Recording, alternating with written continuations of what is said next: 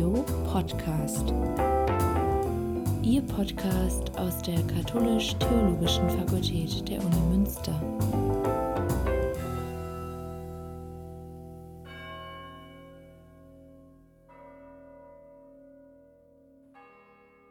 Dr. Clemens Leonard ist Professor für Liturgiewissenschaft. Er ist Projektinitiator des Theo-Podcast-Projektes und derzeit Dekan der Fakultät.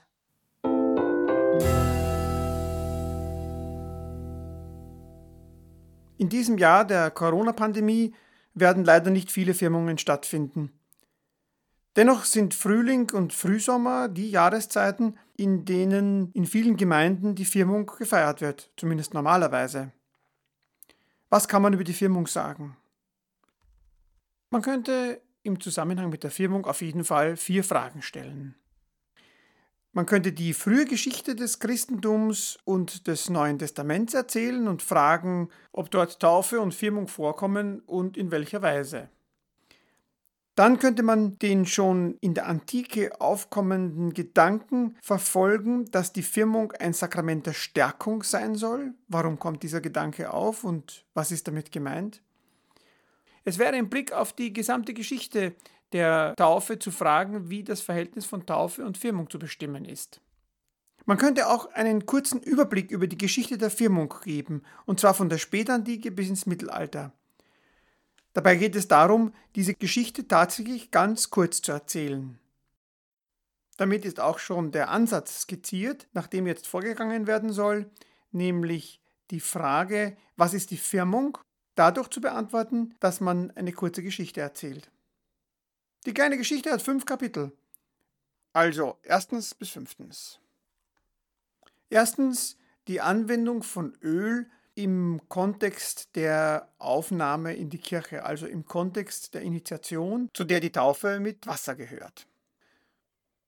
Zu diesem Zweck möchte ich ein Stück aus den sogenannten apostolischen Konstitutionen vorlesen. Dabei handelt es sich um eine Kirchenordnung die an die Bischöfe gerichtet ist und ungefähr 380, also im späten 4. Jahrhundert griechisch verfasst wurde. Diese Kirchenordnung sagt dem Bischof, wie er taufen soll.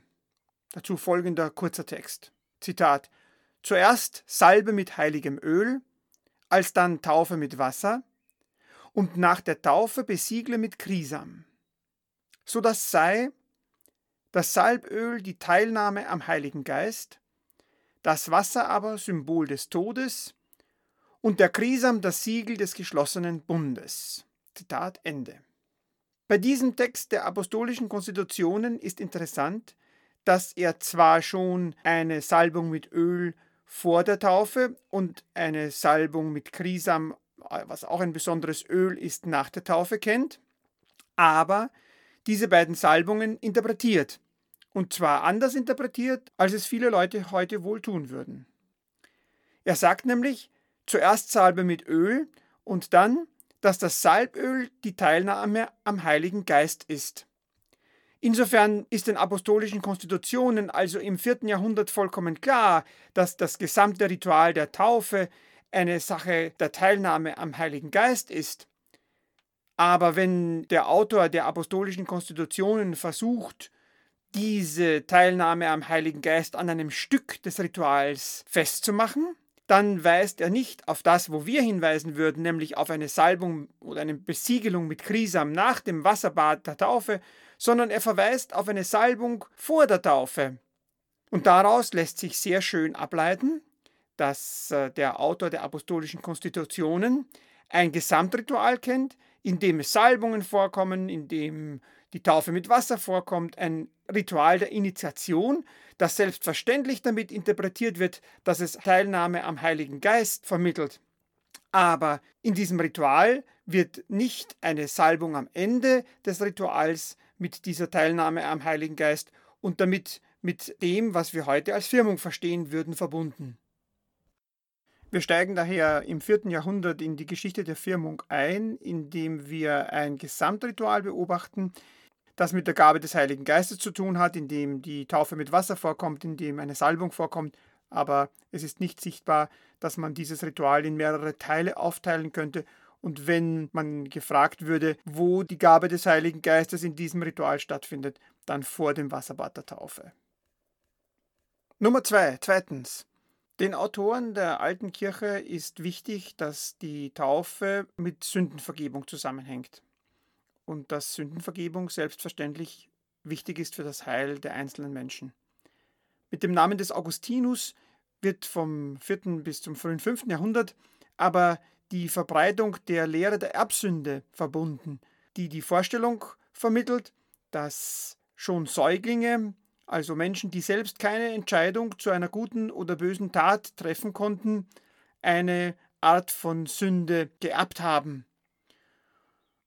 Mit dieser Vorstellung wird gleichzeitig wichtig, dass man als Mensch so früh wie möglich getauft werden sollte.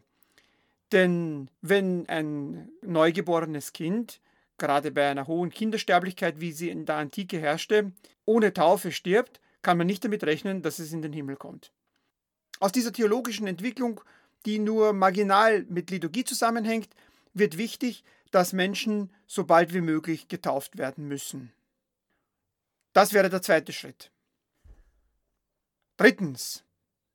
Jetzt können Sie sich gut vorstellen, was passiert, wenn man einerseits Menschen so bald nach der Geburt taufen sollte wie möglich, also kleine Säuglinge so bald nach der Geburt wie möglich taufen sollte, und andererseits die Taufe ein aufwendiges Ritual ist, das selten im Jahr gefeiert wird, vielleicht zu Ostern, vielleicht um Weihnachten, so dass man, wenn ein Kind knapp vor Ostern geboren wird, natürlich mit dem Kind in die Kirche gehen könnte, aber wenn es irgendwann dazwischen geboren wird, was dann?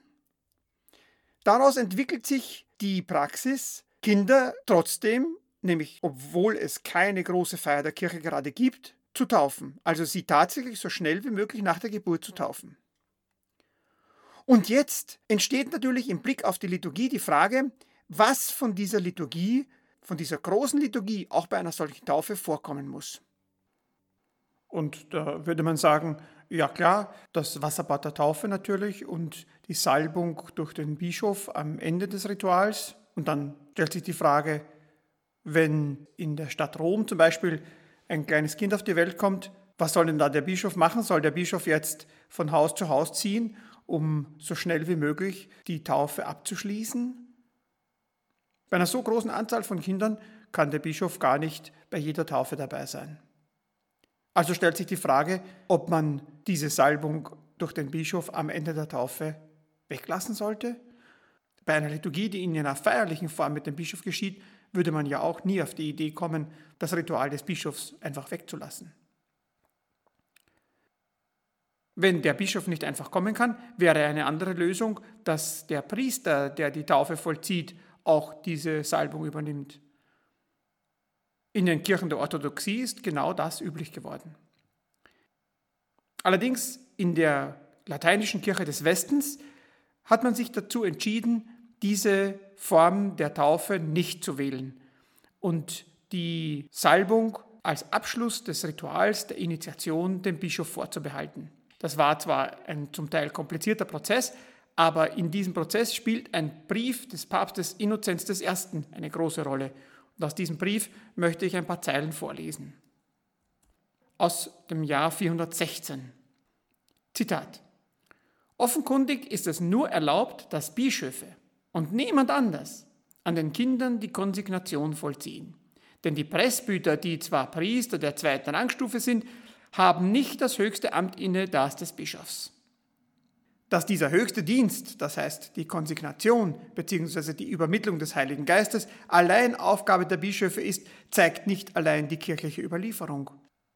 Den Presbytern kommt es zu, sei der Bischof abwesend oder anwesend, bei der Taufe die Getauften mit Krisam zu salben, der freilich vom Bischof zu konsekrieren ist. Nicht aber kommt ihnen zu, mit eben diesem Öl die Stirn zu signieren. Das steht allein den Bischöfen zu, wenn sie den Heiligen Geist übermitteln. Zitat Ende. Dieser Brief des römischen Bischofs Innozenz I. wird immer wieder dafür zitiert, dass in der lateinischen Kirche des Westens die abschließende Signierung der Stirn mit dem Krisam dem Bischof vorbehalten bleiben muss. Jetzt können wir mit unserer Fantasie vorstellen, wie wohl die Taufe von Kindern in dieser Zeit geschehen sein mag. Wir können annehmen, dass Kinder, die besonders wenn sie als schwach beurteilt wurden, sehr schnell getauft werden sollten und dann wird man einen Priester gebeten haben, das zu machen und sich dann natürlich so schnell wie möglich zum Bischof begeben haben.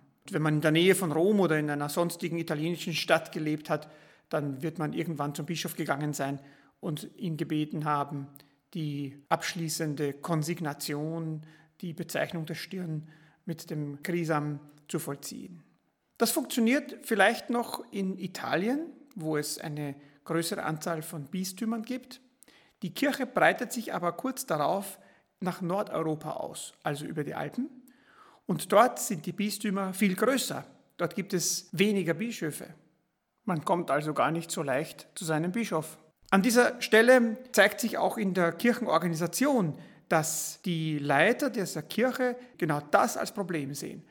Bonifatius der im Frühmittelalter an der Organisation dieser Kirchenprovinzen beteiligt ist, legt besonders großen Wert darauf, dass Bischöfe und dass dann auch eigens zu diesem Zweck geweihte Bischöfe durch die Lande ziehen, um die Firmung zu spenden.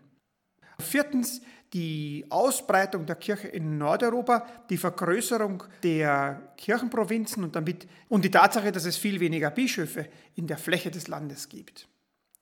Also viertens die Einführung von eigenen Bischöfen, die durch die Lande ziehen, um ein spezielles Ritual zu feiern, nämlich den Abschluss der Taufe, nämlich die Signation mit dem Krisam. Und dann schiebt sich langsam immer mehr Zeit zwischen die Taufe, die man als Säugling empfangen hat, und die Firmung, die dann später der Bischof an einem vollzieht. Da können sich Jahre dazwischen schieben. Eine interessante Geschichte, die natürlich nicht verallgemeinert werden darf, ist die Erzählung über den heiligen Thomas von Herford aus dem 13. Jahrhundert. Zitat. Wenn er durch seine Diözese ritt und ein armer Mann oder eine arme Frau mit einem kleinen Kind kam, für das sie um die Firmung baten, stieg er vom Pferd und firmte das erwähnte kleine Kind, und er pflegte mit ihnen sehr höflich und demütig zu sprechen. Zitat Ende. Der heilige Thomas ist also ein ganz besonderer, der durch die Diözese reitet und dem es als ganz besondere Tat angerechnet wird, dass er, wenn er eine, ein Paar trifft mit einem kleinen Kind, das gefilmt werden soll, dann tut er das nicht einfach vom Pferd, sondern er steigt herab und er spricht mit ihnen. Wenn man das umdreht, wäre der weniger heilige Bischof nach dieser Erzählung ein normaler Bischof, würde dann vielleicht nicht vom Pferd absteigen und mit den Eltern sprechen. In dieser Vorstellung wird die Handlung dieser Signation nicht nur eine Aktivität, die dem Bischof vorbehalten ist, sondern es ist auch ein in sich geschlossenes Ritual. Grob gesagt, in der Epoche des heiligen Thomas, den ich gerade erwähnt habe, beginnt man nun auch als Theologen über die heiligen Handlungen, über die Ritualhandlungen der Kirche nachzudenken und sie aufzuzählen und sie in Lehrbüchern und Schulbüchern zusammenzufassen und sie den jungen Theologen, die einmal Priester werden oder Mönche sind, zu lehren. Und wenn man sie fragt, was sind dann die wichtigen Sakramente, die wichtigen Ritualhandlungen der Kirche, dann zählen sie verschiedene auf, auf jeden Fall die Eucharistie und die Taufe. Und dann sagen sie natürlich auch, ja, und dieses Ritual, das der Bischof vollzieht, die Firmung, ist auch eines dieser Sakramente. Das heißt, in der Schultheologie entsteht die Vorstellung, dass dieses Ritual, das sich aus der Taufe in der Antike entwickelt hat und jetzt im Mittelalter durch die Praxis und durch die Regeln der Kirche abgetrennt wurde von der Taufe, dass es sich bei diesem Ritual um ein eigenes Sakrament handelt. Und damit sind wir im Hochmittelalter angelangt und bei Nummer 5 dieser Aufzählung oder dieser kleinen Geschichte die Nummer 5 bedeutet natürlich die Definition, dass die Firmung ein eigenes Sakrament ist. Also Nummer 5 und in dieser Nummer 5 definieren nun Konzilien die Sakramente der Kirche und sie definieren neben der Taufe auch die Firmung und das ist der Stand, der sich bis heute gehalten hat. Wenn wir heute die sieben Sakramente der katholischen Kirche aufzählen, dann zählen wir Taufe und Firmung als Sakramente auf. Als Zusammenfassung können Sie nun diese fünf Punkte aneinanderreihen und die Geschichte der Firmung noch viel kürzer erzählen. Sie könnten sie zusammenfassen, indem Sie sagen, erstens, es gab Salbungen im Kontext der Feier der Initiation. In manchen Gegenden nur vor der Taufe, in manchen Gegenden vor der Taufe und nach der Taufe. In großen Ritualen, wo am Ende zumindest der Bischof dabei war und die gesamte Initiation abschloss und das auch oft mit einer Salbung verbunden war. Dann entstand die Vorstellung, dass man Säuglinge, Kinder, Menschen so schnell wie möglich nach der Geburt taufen sollte. Und da stellte sich natürlich die Frage, wie praktikabel das war, dass diese Salbung vom Bischof vollzogen werden musste. Diese Frage wird in den orthodoxen Kirchen so beantwortet, dass sie an den Priester übertragen wird. Und in der lateinischen Kirche des Westens, gestützt auf einen Brief des Papstes Innozenz I., der vorschreibt, dass diese abschließende Salbung dem Bischof vorbehalten bleiben muss. Das wäre ja auch noch eine Zeit lang gegangen. Allerdings, viertens, sind die Bistümer in Nordeuropa so groß, dass man sagen muss, nicht alle Menschen kommen von dieser Taufe jemals in die Gelegenheit, ihren Bischof zu treffen. Und dann kommt fünftens die Vorstellung, dass dieses Ritual, das durch spezielle Bischöfe vollzogen wird, das nur dem Bischof vorbehalten wird, das vielleicht Jahre von der Taufe entfernt gefeiert wird, dass dieses Ritual ein eigenes Sakrament ist. Und das wird in den Konzilien des Hochmittelalters dann auch so definiert. So haben sie eine Erzählung der Geschichte der Firmung, die erklärt, wie sie mit der Taufe historisch zusammenhängt und wie es dazu gekommen ist, dass sie als eigenes Sakrament verstanden wird.